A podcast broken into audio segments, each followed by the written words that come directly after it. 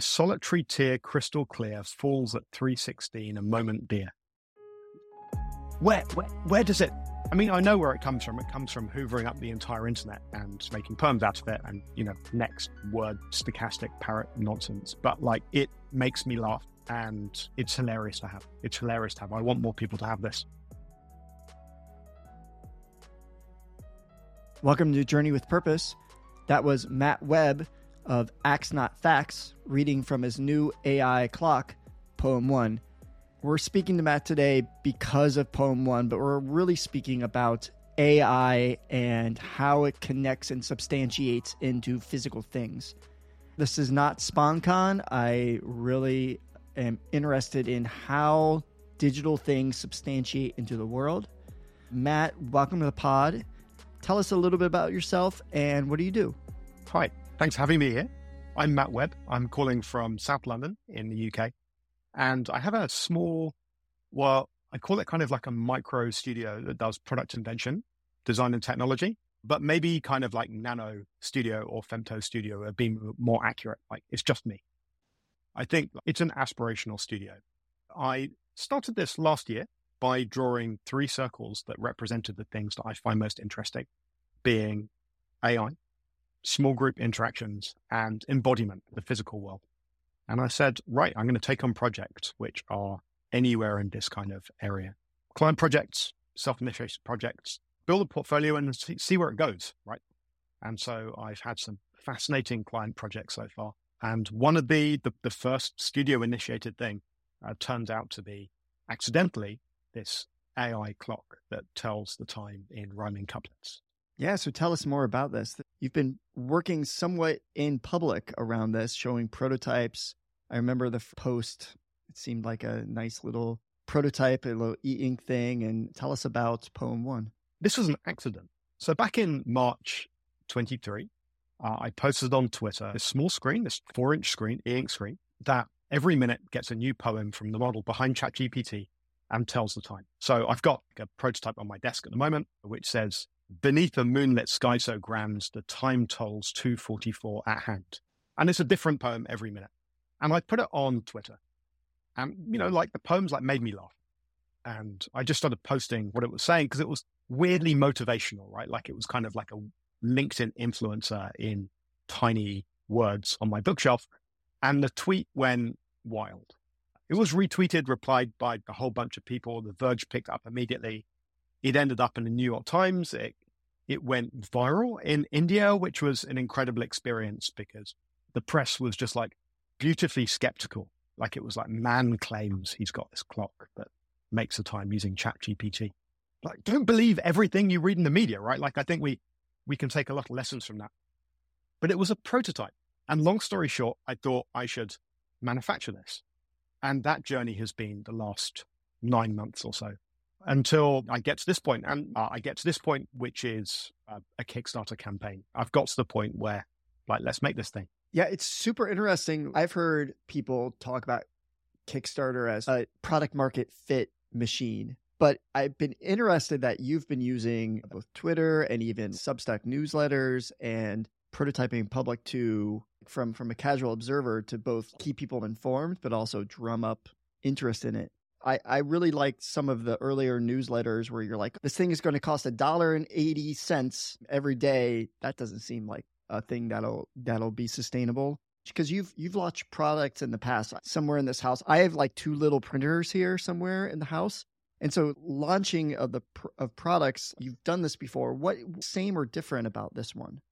Well first of all thank you for buying little printer. Like i really appreciate that. Like i have such a soft spot for that and so many people in the studio put so much creative energy into it it's just heartwarming whenever i think about it or hear other people got one and yeah learned a lot from that um, let me tell you a little bit about where this clock came from because this was not intended to be a product. First of all, right? Like that's the the first thing. I I rebooted my design practice, I guess, around the beginning of 23, or let's say rather, I rediscovered it. It's always about sketching and making, right? I know that. You know that. Everyone listening to this knows that. But I feel like I lost my way a bit around that and stopped sketching and making. I forgot that so much thinking happens in your hands. And I wouldn't really call myself a designer, by the way, or a technologist. I'm kind of mid everything. And that's part of why I get the gigs I do. Like it's a, it, that, that's a valuable thing in itself, I think. But around beginning of 23, I deliberately started wanting to make more things, making software sketches, making prototypes with clients. Because of this AI thing, we don't understand what it is. We don't understand what the possibilities are. And the only way you can figure that out is to roll your sleeves up.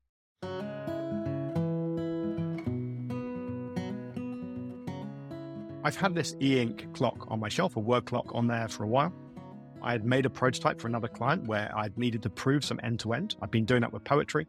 I think there's a lot to kind of just laugh around these things. I came down one morning and in 20 minutes, I wired the two things together because, like, why not? And put it on Twitter. So it came from there. And I think that's interesting. There's something about making things real, which means that you put them in a different place in your head and you start treating them as tools to make more real things. When they exist just as sketches, you don't do that. So making things real like incrementally carries your imagination further. Another lesson from Little Printer and that great fluorescence of connected products a decade ago is it renewed my belief in product categories. I think a lot of what we were trying to do then was to reinvent product. A lot of what we see with AI hardware now is new categories, right? Like what is the humane pin, right? We, we're not really sure. This is a clock and we know what clocks are. They don't interrupt. Mm-hmm. They look good. They're semi functional, but they're also saying something with personality. And that hmm. means just so many answers about the design just kind of drop out from that kind of interaction. It's got to have an e ink or an e paper screen because it mustn't distract you. It's got to be the kind of thing that you glance out of the corner of your eye. It's got to take on the ambience of the room. And all of these things come out of we know what the category is. But I think that's a, that's another lesson. It was something that Little Printer didn't clearly have a kind of a category. And I've really swung towards I know what this is. I know where it fits in my home and in my life. And I find that quite reassuring because it lets me be more experimental with other things, such as bringing an entire planet's worth of compute to generate poems on the screen. In terms of product development, I think it's been a while since I've been involved in something where people wanted it, right? Like there was a clear kind of, this is fun without me thinking beforehand, how will I bring this to market? And there were problems with that first prototype. One, the clock was calling OpenAI and making its poems itself every minute. That's going to cost money. Two, it was a Raspberry Pi on a screen. You can't connect to that. The, the UI is terrible. Like you can't configure the Wi Fi. So to begin with, I said, well, I want to bring this to market. I don't know how. I figured out some different options and I started taking on the kit version and the manufacturing this all the way version, both simultaneously and de risking them both and showing people what I was doing as I went and kind of going, would you buy this? Would you be interested? And then learning. Originally, I wanted to make a kit and I tried many different routes and that kind of turned out not to be, not to be possible. I also had a way of doing it as a very simple reskinning of a screen. And there were various partners lined up and that didn't work out for other reasons. And so this working towards it as a product was this very broad process of inch toward the technology, then the design, then the manufacturing, just all pushing forward, pushing forward. Until in the end, what to do is the only thing that's left. You know, when we start a project, the future universes we might inhabit are basically infinite. And every time we talk to someone, we hand someone something, we make something, we reduce our universe. And I love that. I love being able to say, okay, well, we thought it was going to go in this universe over here. We're actually going to go over here. And then every time you just keep making the future a little bit more narrow. On that point, have you run into the term from meta research design pathfinding? I've been using pathfinding a lot recently to widen what a prototype is about. Because a prototype, like you say, is never just a prototype. It's a prototype to inform for an organization, future strategy, to tell yourself what can be done, or to enlarge your imagination about what else could be done. And so when you say you're in a pathfinding project, you're taking on the obligation of communication and persuasion. And you use design artifacts to do that. And I find it a really, really helpful framing because it says out loud what usually we kind of say implicitly that it's a prototype to mm-hmm. do something else. Uh, I love the idea of pathfinding. A lot of times I think of orienteering. I, I used to be a scout I loved orienteering because you have beginning and end, and how you get there might be radically different based on the topography, the weather, the route, your skills as using a compass. And as long as we're getting to the end, that's fine. And we use all kinds of different tools for pathfinding, right? So, like sometimes you're sketching and making, sometimes it's technology, like does the software work? I'm working with Tom Armitage, who's an incredible friend and incredible creative technologist. And so I'm sketching out the server and the API. He's building the technology, but then we kind of use that to explore the interaction design. And then the third, the third prototyping tool, I think, is spreadsheets. You know, you do the business model. And the business model includes, well, how do we deal with the fact that this is going to cost money to run? People don't want to pay a subscription. And then it takes into the economics of connected products. Well, if people don't want to pay a subscription and the, the perms can be generated centrally, then that means there's going to be OPEX to run this product, which takes us into the old connected product conundrum of what happens when the product needs to be sunsetted. Either because the company moves on, well, there is no company here, it's just me. I can't afford to run something forever. So, so how does that work? And I can make best plans. You know, I'm ring fencing a percentage of the margin for each product to pay for the server and the AI for the next three to five years. But even then, you know, best laid plans and everything. What happens, right? Like, what happens if I disappear? Tell us about the what is going to launch. So, Poem One is launching. It's going to be a physical thing. Bryan Boyer talks a lot about Matter Battle and bringing things to life and the physicality of it. So I'm reading into the title. Maybe I'm overreading it, but it seems like this is almost like first substantiation of this poem machine that it could come to life in a bunch of different ways, but this is what you've chosen based on a whole bunch of factors. Can you talk about that? First of all, what is Poem One, right? What's being taken to Kickstarter? We've been through a number of different prototypes from that original. And in the end, I have a technical prototype sitting on my desk at the moment in a world that's ticking fast and bright, the clock whispers it's 2.57 in the light. We've got a device. It's about six inches long. There's a four and a half inch e-ink screen, e-paper actually screen on the front. And it's an appliance, right? This is not something you interact with. Beautiful device, off-white color, sits on your shelf and tells the time by showing a new perm every single minute. Has Wi-Fi in there. It has a, at the moment, the plan is a green USB C cable because I kind of believe that the canonical color of AI is green. So, like, we have to do that, right? There it is, Poem One. It's a, it's about an inch deep, so it kind of sits back a little and tilts at you.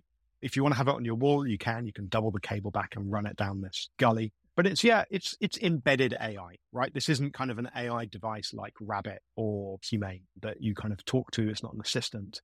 It's poetry.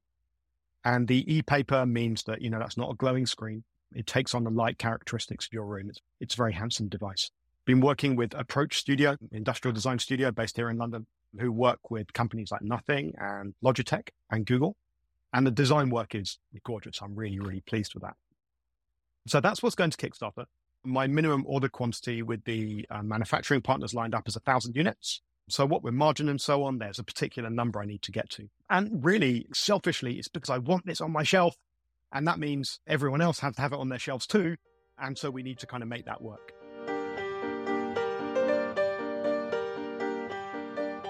There is that kind of intriguing one at the end, right? And there is part of me which, you know, I play around with this in different ways. Like I, I've had a little widget on my phone which tells the time with poems as well. I have a version of it which projects it on my wall. And so if anybody would like some lobby art which projects poems, they look beautiful like that as well. I have some animation going on there which makes it look really good. There is something about how AI speaks into the world that we're in, which is not about voice assistants or agents, which this is tapping for me. It's live copy, it's embedded, it's environmental. I don't know quite what, but it's tapping at something. And so for me, this is a vehicle to explore all of that as well. Nice. I, I seem to also remember way back when at Berg London, you guys were messing around with clocks as well, like robot readable clocks. I, yeah. I love I I love being able to see people's I'm going to say obsession in a good way, but things that come back like notes in a refrain in their work it's it's funny, isn't it? There were there were quite a few people from Berg who shared the same kind of preoccupations, I think, and infected me with some. And I brought some of my own to that party. And then it turns out that they don't go away, right? Like a, a decade later, I am still interested in that aspect of how we talk to products and the environment, how they talk to us, not in a kind of a character driven or like, you know, anthropomorphic kind of way, but in a, the environment comes a little bit to life. Hmm. And there is something interesting about physicalizing it instead of screens as well. Yeah. All of these are kind of like continuing refrains, yeah. I think. Although this one, very simple, right? Like it's a clock. It's a gag, right? and there's nothing wrong with gags, right? I, I, tell myself this every so often. I'm writing on my, you know, I've written on my blog now since 2000, right? And as we're recording this, I've hit a new streak, which is I've been blogging every week for 200 weeks consecutively, right? That's awesome. And I'm kind of banging out these like thousand word essays of philosophizing and all this kind of stuff. And I'm pontificating and talking about the future. And I'm making this gag clock, right? Which talks in ridiculous poems. This sounds like a LinkedIn influencer, like a t- tiny Sam Altman telling me to like go for it. And I'm using planetary compute to do it. And it, I love the absurdity, mm-hmm. right? It really, it really tickles me. Let me just read you this one. At 320, seize the day, let your dreams lead the way. What? I, I, like the idea of a gag because we can get really serious when we talk about AI. I mean, just yesterday, Twitter was awash in non consensual deepfakes of Taylor Swift. And we, we have elections here in the US, and one in Harlem and one in New Hampshire, there were deep faked audio calls that went out to people. And there's a lot of hand wringing about algorithmically generated crap that's now being picked up by Google. And so these are all like really big issues. And so it's interesting that a gag allows us to like slide in to have this conversation in both a lighthearted way, but it's a serious conversation about, like you said, you're using planetary level compute to make something that is I'm not denigrating, but it's it's a trifle, right? And so, how would you suggest we think about all of these things together? How does Poem One enter into that conversation? I think AI as a new technology is really mysterious and it's scary. Like so many new technologies, right? The time used to be like broadcast along wires by monopoly companies. When radio and electricity started, they got everyone thinking about the spirit world. And I think we're in this kind of collective future shock. And I think one of the approaches to deal with that is we need to demystify by getting our hands dirty. It's kind of like encounter therapy or something. So for all the people who talk about AI is going to steal our jobs or AI is going to accelerate the human race, you kind of need to sit down and get used to reading some of the things it puts out and feel for yourself what it's doing to us. So I sit here and I look at my clock on my shelf, and I have done for months. And I'll tell you my two big conclusions. One is, is that the words get really samey and you can notice that. 10% of the time hilarious. And in the other side, you do begin to notice it's AI, right? That the entertaining value of this is not that it's like a person writing poems. It is a bot writing poems. So, for example, when you ask ChatGPT to come up with something cute, 60% of the time it's going to say kittens. It's quite deterministic like that. And it just demystifies it. The second weird thing about it is it's got a vibe which I didn't put in there. Now, I have worked on the prompts to mix up a bit, but a lot of the time it will kind of say, here's the time, and you know, it's the morning, like go out and do something with your day, or see your dreams, or go out and like, you know, make it happen, that kind of stuff. And this happened a lot early on when the prompt was be imaginative and profound was, was all the kind of steer I was giving it. And I was like, where is this coming from? I mean, who knows where it's coming from, right? It's coming probably from the, the tuning they give the model after it's been trained to interact with people. Because the untrained version of Llama 2 doesn't do this, right? This is something that happens with ChatGPT. And this is what I mean about it being like a LinkedIn influencer or a Sam on your shoulder telling you to like, yeah, let's go and do it. And, you know, let's decide what we think about. Years ago, Facebook did some research about sentiment analysis in their newsfeed. And they found that if you see a lot of things in a newsfeed which are miserable, you post more miserable things. And if you see things in your newsfeed which are more positive and upbeat, you post more positive and upbeat things. Now, this is kind of like an obvious psychological result, right? You are the average of the people around you. We can question were they ethical to do the research in the way that they did because they changed what people were saying, all the rest. But the fact is they did it and now we know. The point is that we're all sitting there writing strategy, setting policy, asking for code, talking through projects with ChatGPT, and it's being upbeat and positive, and that is that is going to be having an effect on us. And we should be having a conversation about how much we care about that, especially outside California, because these aren't necessarily the same values of every state and every country. And what happens then is people will start feeling distanced from the technology we're using every day. I'm not saying it's a bad thing. I'm just saying it would be good to be having this conversation out loud. And, you know, it's weird, right? Like it's a gag. But when I'm sitting there and I'm laughing at the times, and this is what I'm gazing at while I'm doing my work, this is what it makes me think. And it's opened me up to uh, speculating in that way. So it's super interesting that there's this latent happiness to it. Because I was interested in some of your writings, you talked about becoming an AI sommelier and how the different tastes or feelings of the different models. So using GPT-4 from a literary perspective is better. It it uses like 10 buck words. It's more imaginative. The rhymes are tighter. Like you read it and you're like, yeah, it's quality, quality poetry here, right?